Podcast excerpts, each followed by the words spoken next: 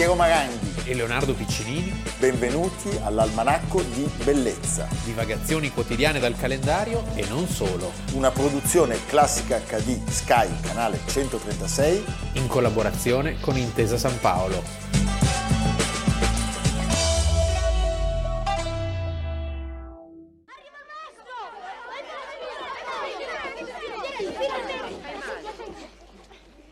E questa è la terza superiore?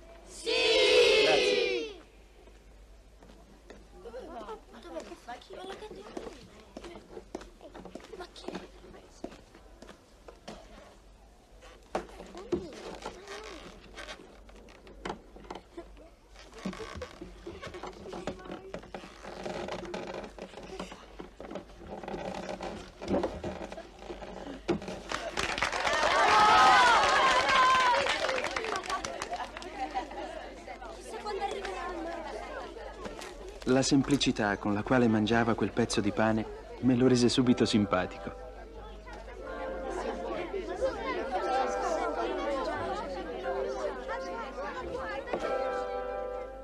Posso sedermi qui? Certo, se non c'è nessuno. Me ne dai un pezzetto? Sì, Grazie. Chiami? Garrone. Come mai così grande sei ancora in classe con noi? È perché da piccolo ho avuto una malattia. Che malattia era? Boh, non me lo ricordo, ero piccolo. Adesso sei guarito? Sì, Meno male. come ti chiami? Enrico, vogliamo essere amici? Sì, Va bene, allora siamo amici. Largo, largo, arriva la zucca! Che cos'è? Non toccare! Ma perché? Quanto costa? È arrivato Zuccone! Almanacco di Bellezza, Leonardo Piccinini. Piero Maranghi. Abbiamo incominciato con eh, Comencini 1984, eh, Libro Cuore, questo è lo sceneggiato della RAI e oggi parliamo di Edmondo De Amicis, che è uno dei tuoi scrittori preferiti, lo so. Sì, certo, proprio la mia dimensione, eh, nel ruolo di Franti. I valori, I valori. della patria, della morale. Io facevo, andavo alle scuole De Amicis, alle Quindi elementari. tu hai dato. Sì, sì, hai dato. sì, sì, ho dato. Io Le sono passato, quelle... alcune volte ho fatto via De Amicis, per cui anch'io ho anche dato. noi siamo, siamo in regola. Senti, la Liguria di quest'uomo, perché si spegne a 61 anni a Bordighera, Era nato a Oneglia nel 1846, e quindi noi dedichiamo la puntata a tutta la famiglia, Scaiola. Tutta. Tutta. sindaco, Claudio, la figlia Lucia, La mamma. la mamma, tutti i Tutti familiari. i familiari. Eh? E oggi ne nato- parliamo perché appunto si è spento a Bordighera, quindi diciamo non molto lontano, l'11 marzo del 1908. ed era nato appunto il 21 ottobre del 1846. Allora, la sua è una famiglia benestante, Sì. perché uno leggendo soltanto Cuore potrebbe pensare non necessariamente che lui abbia portato eh, nelle pagine una vita tutto sommato solida, era stato educato lui in un collegio, in un collegio militare, era stato anche soldato. Sì, nella terza guerra d'indipendenza, la battaglia di Custozza. Custozza, eh? quella dove le prendiamo quasi tutte se non Garibaldi. Sì, sì. Va bene.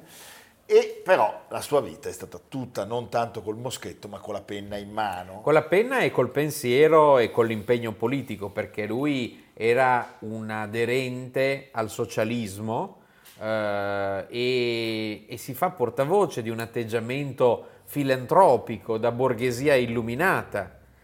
E poi dobbiamo anche pensare che nel momento in cui lui scrive quest'opera così famosa e anche così contestata poi successivamente, eh, nel 1877 c'era stato il governo della sinistra storica di De Pretis, la legge Coppino. Ne abbiamo parlato recentemente quando siamo stati ad Alba, Ad Alba. perché Coppino era di Alba ed è il ministro che porta la durata delle elementari a 5 A cinque anni. anni. Tre anni, i primi tre anni obbligatori.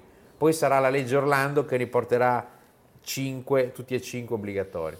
Noi siamo nati prima, per cui ne abbiamo fatto uno. Così. Così. E anche male. Prima elementare male. Sì. Senti, lui dopo la guerra di indipendenza era passato al giornalismo militare e poi appunto ai diari dei, dei propri viaggi che aveva pubblicato anche con un, un discreto successo.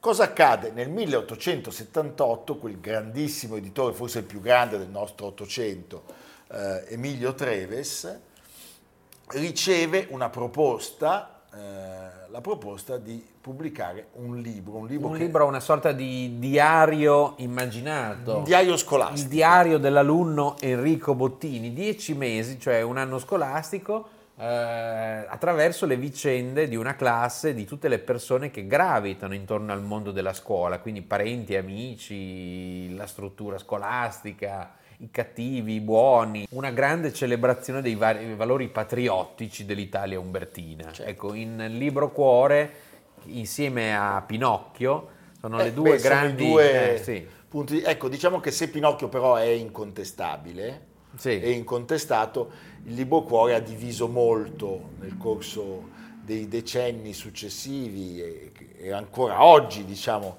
non mette tutti d'accordo. Eh, libro cuore che esce, ben- pensate, ben otto anni dopo la proposta all'editore, Sì. cioè esce il 18 ottobre del 1886. Aveva altri progetti, anche perché lui aveva altri cose. progetti e, eh, e che ha subito però un successo travolgente. Sì, perché è, è perfettamente coerente con l'esaltazione di certi valori dell'Italia di quel momento, c'è una tensione morale molto precisa, ha avuto un lunghissimo successo, tradotto in tutte le lingue del mondo. Si pensa che subito a Natale già ci sono 18 richieste di traduzione. Sì, ed a è- Natale di quel 1886. e sarà per alcune generazioni una sorta di codice della morale laica di uno Stato che, come eh, sappiamo, era uno Stato giovane e quindi aveva bisogno di opere che ne celebrassero eh, i valori e la, Questo è un po'- che si dice la constituency. Sì, e questo è un po' figlio di D'Azeglio. Sì. Cioè, fatta l'Italia, bisogna fare gli italiani. Indubbiamente De Amicis ci prova eh, con il suo ragazzino, con il suo Enrico Bottini e con questo svolgersi appunto dell'anno scolastico siamo a Torino, quindi al- siamo nella capitale di dove lui era, era nato al mondo e eh, l'anno è quello che va dal 17 ottobre, la capitale evidentemente era già Roma, del 1881 Ma, insomma, era ancora una città cioè, Torino, Torino. eh, certo, di Savoia. eh, a luglio del 1882 e ci sono sempre la data del giorno e il titolo riferito al tema trattato. Piero lo tiene sul comodino Sì. e ogni sera ne consulta una parte. No, perché... io lo lancio quando il porcione si avvicina. perché dorme con te No, si avvicina ai piedi mi- del letto. No, non- io non lo voglio in stanza. Ah, ho capito. Perché emette delle flatulenze spaventose e quindi io col libro cuore lo caccio. Senti, il libro, eh, diciamo la narrativa di questo Da qui libro- poi l'olio. l'olio di Procione. No, l'olio cuore. Ah, di Ricino pensavo, no, quello no, è l'olio cuore. È disposto su tre livelli, cioè c'è il diario dei giorni di scuola di Enrico, c'è la descrizione dei compagni di classe, c'è quello, quello grande e buono e quello cattivello, cattivissimo. Garrone e Franti. Franti! Abbiamo visto all'inizio della, della puntata di questa splendida trasmissione che è l'Almanacco di Bellezza. Con questo splendido conduttore che sono io. Proprio il protagonista Enrico Bottini, interpretato da Carlo Calenda. Carlo Calenda. Carlo Calenda non è solo un politico, ma è anche il nipote Di Comencini. Comencini, eh, di Luigi Comencini, del figlio di Cristina Comencini. Se guardate attentamente, adesso chiedo alla regia di mettere la fotografia di Calenda interprete, ma Garrone è Crosetto. E già, Franti? già. E Franti? E Renzi. È Renzi. E Renzi. Eh, va bene. C'è un secondo piano che è quello delle lettere dei genitori e della sorella di Enrico, che hanno un, diciamo, un peso pedagogico, morale, e poi ci sono i racconti mensili che sono dettati dal maestro, che è un po' la figura cardine di, di- di questo libro. È Tra un'opera molto cioè, avvincente. quale, quale libro può vantare il sostantivo libro, libro, libro cuore? Libro cuore, perché cuore e basta. Cuore non funziona, eh? Cuore, Dammi tre parole. Cuore, pace, amore, no, cos'è? sole, cuore, amore. Suole, su- suole, scarpe, amore, va bene. Senti, allora, eh, le, le figure del libro sono delle figure proverbiali, eh, la piccola vedetta lombarda. Il tamburino sardo. e poi appunto Garrone che è l'anima nobile, il compagno più grande, il più buono, ogni volta che qualcuno deve essere menato o subire delle angherie si alza e grida Garrone. E, Garrone... e, e, e Renzi ehm, e Franti. E Franti, Re, Renzi, Franti, che è invece il malvagio, la faccia tosta, quello che provoca Eh, tutti, perfetto. soprattutto quello che provoca i più deboli di lui, eh? e non rispetta nessuno e niente, cioè proprio non, non fa un plissé. Allora, uno solo, pensate, c'è questo Bellissima passaggio questa. pazzesco, Sì. uno solo poteva ridere mentre De Rossi diceva dei funerali del re. E Franti rise. Rise. Rise. E all'epoca veniva vista come una cosa, diciamo, negativa. Allora, senti, escludendo Verga, Fogazzaro ed Annunzio, eh, l'hai detto tu, nella prima metà dell'Ottocento ci sono Pinocchio e cuore. e cuore. Quindi siamo tra, noi siamo tra un organo vitale e, e- e un bambino di legno. Questa è l'Italia, tutto sommato. Eh beh, insomma. Non mi sorprende. Questo è quel che avevamo, però è, è un'Italia, diciamo, che comincia a formarsi, perché l'istituzione delle, de- delle grandi scuole che deriva dalla riforma Coppino eh, genererà questi edifici che sostanzialmente sono pervenuti intatti fino a noi. In ogni parte d'Italia ci sono ancora le scuole costruite tra 8 e 900. È vero, la politica di oggi non costruisce più le Non scuole. costruisce più niente. E non mantiene neanche quelle costruite da loro. Quindi vivi Savoia. Viva quei, i quei Savoia. Savoia lì Eh, ancora. senti, un po'. il libro cuore è diventato anche un modo di dire per via della, diciamo, per il perbenismo, per eh, la dimensione piccolo borghese, la lacrimosità, Sì. i buoni sentimenti, i Guido concetti Gozzano. morali, eh, il solidarismo. Però è indubbio che ci sia anche una certa laicità del Certo. testo, Leonardo. E poi c'è un contributo fondamentale, l'abbiamo citato prima, perché Umberto Eco, Umberto Eco, scaravolta la cosa, rovescia, rovescia il significato. con l'elogio di Franti. L'elogio di Franti, perché il fatto che Franti ridesse per i funerali del re, eh, dice Umberto Eco, il riso di Franti è qualcosa che distrugge ed è considerato malvagità solo perché Enrico identifica il bene all'ordine è il esistente. perbenista. Eh, e in cui si ingrassa. Il riso apparirà col volto del male, mentre in realtà il ridente, qui viene in mente il Romain della Rosa, no? Certo. il ridente o il sogghignante Altro non è. che il maieuta, la levatrice, la levatrice. di una diversa società possibile. Quindi, Bellissimo, posso geniale. dirti, noi siamo tutti figli di puttana e quindi siamo tutti figli di, di Franti. Ah, ha ma non ragione. si dicono queste cose. Però è vero, Ecco. no, gli italiani, non Ah, noi, no, ah, io non te, noi, no. Il procione sì, no, nel senso che poi hanno vinto i Franti Sì. e, non, e non gli Enrichi. Sergente la che hai già fegato, lo vedremo. Sì, signor capitano. Prendi questo biglietto. Mettetelo in tasca e levati lo zaino. Adesso t'afferra questa corda, scende dal finestrino e ti butti giù per la china fino al piano, monta su. Guarda là. Quanche se si va a quegli alberi, volti sulla destra. Fino a lì allena in questione di fegato, ma di gambe. Vai a gnanca austriaco. Sì, signor capitano. Sul capitano, il tenente Landi è stato colpito una dozzina dei nostri fuori combattimento. Da basso si tira male. Tutti gli uomini al primo piano. Capia chi ha il comando. Svelto. Sì, sì. In gamba, eh, sì. Signor sì. Fammi ben senti. E turiti bene le orecchie e il cervello perché non è mica facile, eh? Dove ti ho detto di voltare quando sei laggiù? Dopo gli alberi a destra, signor capitano. Così giro sul fianco degli austriaci e poi ancora più a destra fino a trovarmi alle loro spalle. Ah, hai capito. È che non ti vedono, Che eh? non mi vedono, signor sì. E poi porto il biglietto ai nostri che stanno fermi laggiù a Villafranca. E lo consegno al primo ufficiale che vedi. A lei parla il comando. Vola. Si fidi di me, signor capitano.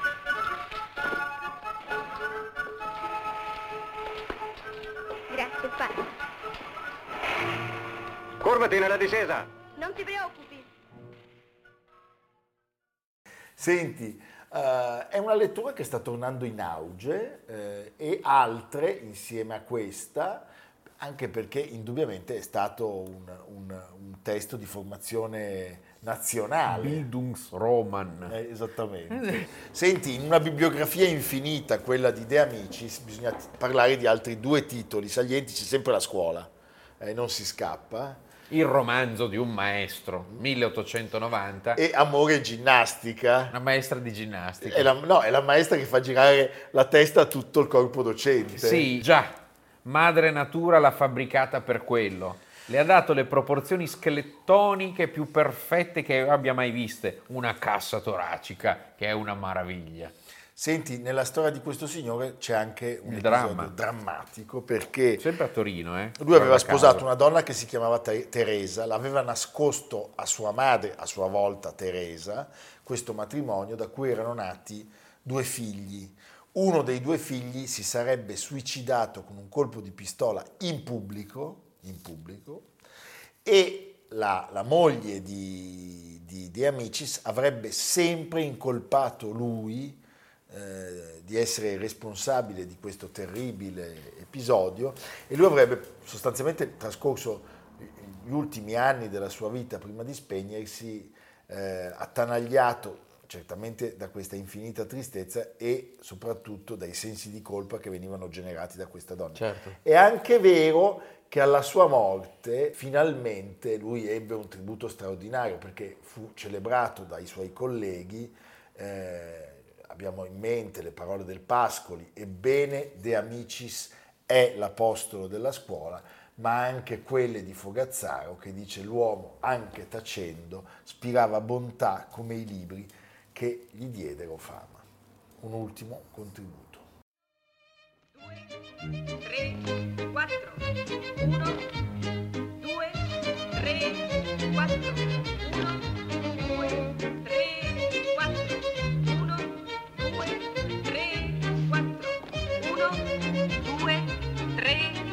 4,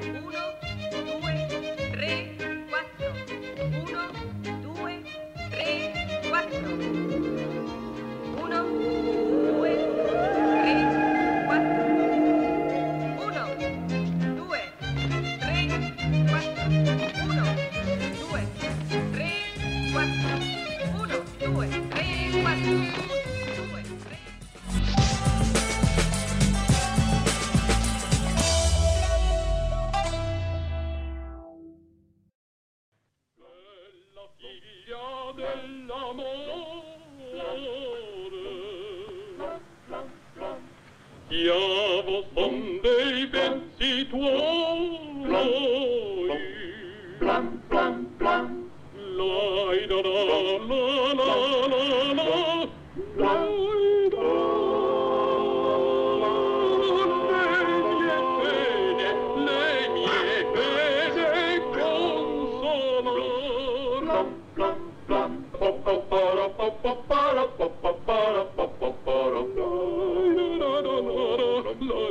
Eccoci qua, come tante altre volte, insieme tutte e quattro. C'è anche un quinto, il Sassaroli, che passeremo a prendere a pesce. Ma quello è un caso a parte. I quattro vecchi del gruppo siamo noi, amici di scuola, di caserma, e dunque amici da tutta la vita. Eccoli qui, gli amici miei, cari amici. Bella figlia dell'amore Bella figlia Dell'amore. Po, po, po. Non parliamo di Monicelli, non parliamo di Filippo Maré, non parliamo di Germi, non parliamo Di Tognazzi. e di Gastone Moschin.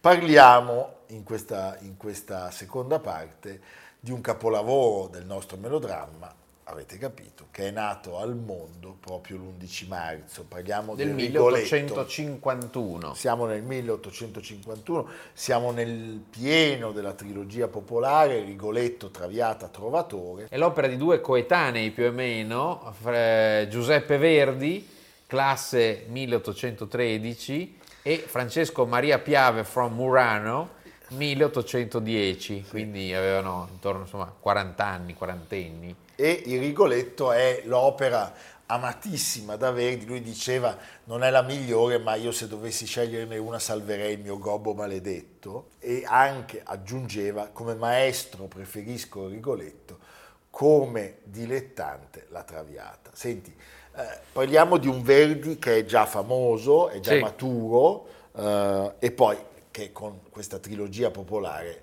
diventa il campione non solo nazionale, il campione La Traviata e il Trovatore. il Trovatore, due a Venezia e poi il Trovatore, sappiamo, a Roma. eh, questo capolavoro incontrerà dei problemi enormi Sì, di censura. Nonostante a Venezia diciamo che la censura austriaca fosse più tiepida, Sì. eppure c'erano dei limiti che non si potevano, perlomeno nella tepa, immaginati l'austriaco. Ah, cosa diceva l'austriaco? Ti sarmato un arrest. esatto. No, la- l'austriaco effettivamente guardava con molta diffidenza, però l'11 marzo Non so se avete 51 presente senso, no? Beh, senso che è trovatore alla È felice. trovatore alla felice. Eh, certo, siamo un po' Pre-incendio. qualche anno più in là e pensate, non soltanto però sappiamo la censura, ma anche alcuni giornalisti del tempo rimasero eh, sconvolti, scandalizzati per eh, la, la- la presunta immoralità e la trivialità di questa storia. Allora, facciamo un passo indietro, Leonardo. 1850, eh, lui, abbiamo detto, è già un compositore di fama, viene arruolato, tra virgolette, dalla Fenice, che è sempre stato un teatro fondamentale per il lancio di opere nuove, penso a Rossini, ma penso anche al Novecento. E si ispira a un testo di un grandissimo Victor Hugo, Non è la prima volta, Sì. perché c'era già stata Hernani, il dramma eh, Le Le Roi s'amuse. che è la storia di Francesco I di Francia. quello di Leonardo per intenderci, Quindi- non lui, No, quello, quello vero. Da Vinci. Da Vinci, lui è Di Caprio. No. Eh, e, e lui sa fin dall'inizio che quel testo che era, era nato e aveva debuttato Eh, nel 1800... come mai ci prova lo stesso? Beh, perché gli piace talmente tanto, lo trova Dice, talmente azzeccato. chi non risica non Non rosica. rosica. E poi credo perché, vedi, questa è una mia considerazione, ma da ignorante, però l'ho messo in scena due volte, Rigoletto, come regista con Paolo Gavazzini, che lì c'è tutto. Sì. Cioè lì c'è il rapporto Sì, sì. padre-figlia, c'è la maledizione, c'è la politica, eh, c'è la superstizione. Ci sono delle arie d'opera che fa molto Vabbè, godere. Poi c'è un, un- Eh. musicalmente È una musica eh, che... dall'inizio su Sì. questo o quello. Sì, sì. Ma. Proprio da cantare sotto la doccia, E ecco. Cosa che sarebbe successa. Cosa che fai anche tu. Beh, io sotto la doccia col procione canto altro, ma non posso dirvelo. Poi dopo la doccia, quando ho passato il procione, ha sempre dei problemi. Il duca di Mantova che è un playboy dei nostri giorni. Diciamo, esatto, lui non Sì. può ambientarla, È diverso da Don Giovanni. ma no, un'altra storia. Don Giovanni è l'amore, questo è No, proprio beh, la... mica tanto, però Beh, l'amore per la donna. Sì. Un amore, diciamo, reiterato. no, questo è, Questo è proprio... seria- un, se- Sì, sì, un... terrazza sentimento. Terrazza sentimento. Eh? No, che cosa accade? Lui, eh, lì poi c'è anche tutta la questione dei diritti che Victor Hugo eh, avrebbe combattuto contro Verdi, tant'è che il Rigoletto non fu rappresentato in Francia per un sacco di anni, Vedi? perché Hugo ne impediva la rappresentazione. E questa è un po' una contraddizione, lasciami dire, perché Verdi, che aveva così tutelato il diritto d'autore, Eh già. Eh, e poi se ne frega. un po', un po' se ne frega, Sì. però diciamo che eh, dopo il 48 eh, la, la censura viennese era molto dura, ma Verdi come sempre è convinto di farcela. Sì, perché è innamorato di questo tema che dice, che definisce un tema grande, immenso e che per il suo carattere è una delle maggiori creazioni teatrali di tutti i paesi di tutti i tempi. E quindi propone al librettista della Fenice, a Francesco Maria Piave, di adattare la versione originale che era in cinque atti in quella che noi ascoltiamo in tutti i teatri d'opera del mondo, che è in tre. Il primo titolo doveva essere La maledizione, sì, il tema che aleggia costantemente per tutta l'opera, che certamente non era molto gradito. e però un anno prima della- della- del debutto incominciano a nascere delle controversie veramente molto pesanti. Eh, sappiamo che Piave va a Busseto, A lavorare a Casa Verdi. ma da Venezia arrivano dei segnali molto preoccupanti perché la censura incomincia a comunicare. Dice, Sua Eccellenza il signor governatore militare cavaliere de Gorzowski deplora che il poeta Piave e il celebre maestro Verdi non abbiano saputo scegliere altro campo, se- stop, sembra un telegramma, per far emergere i loro talenti che quello di una ributtante immoralità e oscena trivialità, quale l'argomento del libretto intitolato La maledizione. La prelodata eccellenza sua ha quindi trovato di vietarne assolutamente la rappresentazione. Non piace certamente il fatto che ci sia innanzitutto un re Siamo in nel una secolo del- monarchia e poi siamo nel secolo del regici- dei regicidi. dei regici. C'è un gobbo in più Eh, certo. e poi non piace il titolo. E lui... Poi c'è come- troppo sesso anche. C'è sesso, Eh. c'è la Maddalena, però Verdi non, eh, non Non, si- sente... non, non- no. non- non vuol sentire ragioni. e scrive a Marzari, pensate che era il presidente della Fenice, dicendo le modifiche che sono state proposte per permettere all'opera di andare in scena sono inaccettabili e tolgono completamente il carattere al mio lavoro. Gli si chiede di togliere molti elementi e si raggiunge un compromesso, lui di fatto è talmente intelligente e abile che riesce a mantenere inalterati i tratti della storia. Certo. Cambia evidentemente l'epoca, cambia eh, il luogo, viene immaginato a Mantova che non era più un problema perché aveva smesso di No, essere... Mantova era come Non San Marino, sì. cioè nel senso no- non dava fastidio a nessuno. Il nome del protagonista non è più Triboulet, quello che troviamo nel testo di Vittor Hugo, ma Rigoletto. Rigoletto. Rigoletto. eh?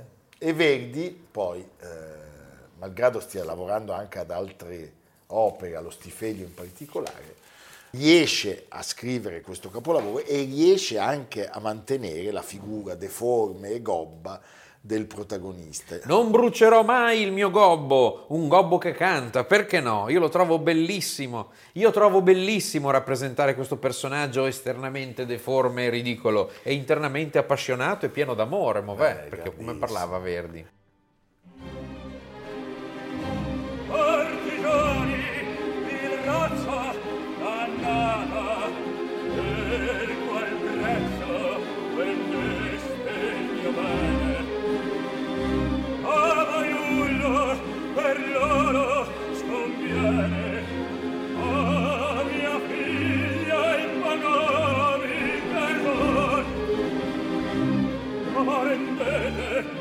seppur disarmata questa mar per voi fora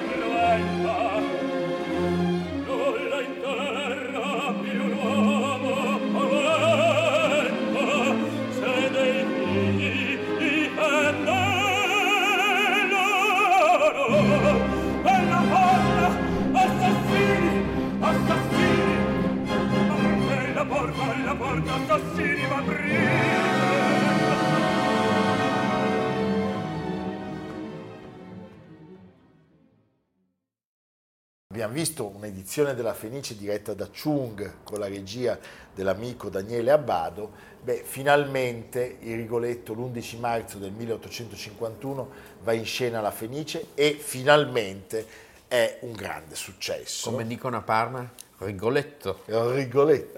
Tra l'altro a Parma è- è una di quelle che scalda di più il pubblico. Eh, certo. eh.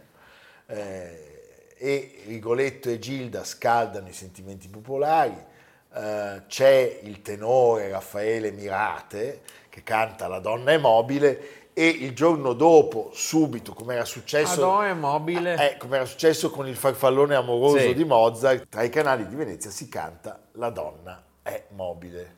Così come aveva previsto lo stesso Verdi che durante le prove della prima aveva ordinato ai presenti guai canticchiare la donna immobile fuori dal Fuori dal teatro. perché sennò ce la rubano Perché prima. sennò se devono essere captano. colpiti Sì. dalla grande sorpresa. La donna immobile deriva da eh, una frase di Francesco I di Francia. Sì. Souvent fan very, bien folle è chi si fi.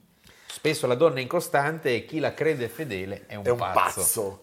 E a sua volta Victor Hugo aveva ripreso questa frase dicendo un femme souvent n'est qu'une plume au vent. Molto Cioè, spesso la donna è solo una piuma al vento. naturalmente, niente di più vero, diciamolo Leonardo. Questo ti costerà. Sì.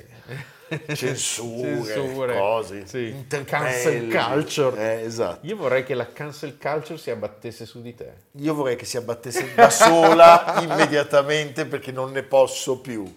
Mentre lui è uno che il giorno in cui dovessero accusarmi dice avete ragione. Eh, dagli, dovete-" Albaraghi." Diceva le parolacce durante gli intermezzi.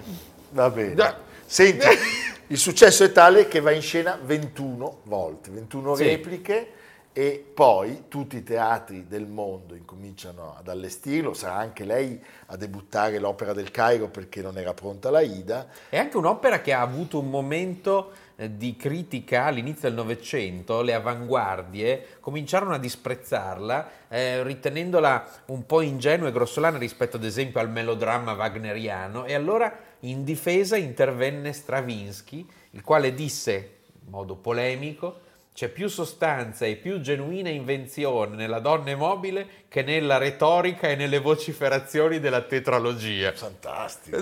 Peraltro poi Rigoletto in realtà sappiamo che è sempre stata questa tipica contraddizione, un'opera amatissima anche in Germania, sappiamo che a Roma l'edizione con la censura sarebbe stata gestita, pensate, da Gioacchino Belli. da Belli, da Gioacchino Belli. Belli che era il dago di allora. Sì, che disse c'è, troppa- c'è troppe volte la parola vendetta, secondo lui appunto veniva pronunciata troppe volte e poi abbiamo detto Victor Hugo che diceva no, in Francia no, finché non me danno gli sgay. Così lo diceva Victor Hugo, parlava così. Parlava in veneziano. In veneziano? Sì. Va bene, e noi ascoltiamo ancora un momento da questo capolavoro. Il Rigoletto, nato oggi, l'11 marzo, alla Fenice di Venezia.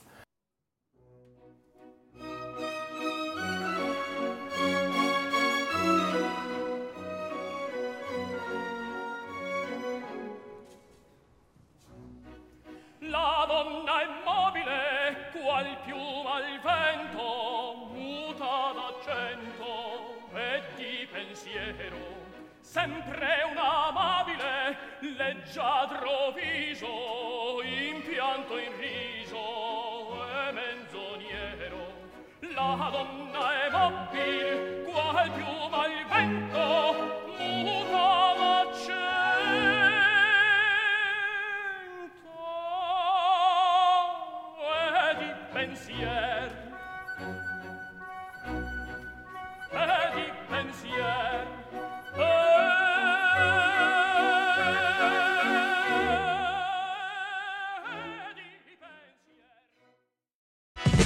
Almanacco di bellezza, a cura di Piero Maranghi e Leonardo Piccini. Con Lucia Simioni, Samantha Chiodini, Silvia Corbetta, Jacopo Ghilardotti, Paolo Faroni, Stefano Puppini. Realizzato da Amerigo Daveri, Domenico Catano, Luigi Consolandi, Simone Manganello, Valentino Puppini. Una produzione classica HD, Sky Canale 136, in collaborazione con Intesa San Paolo.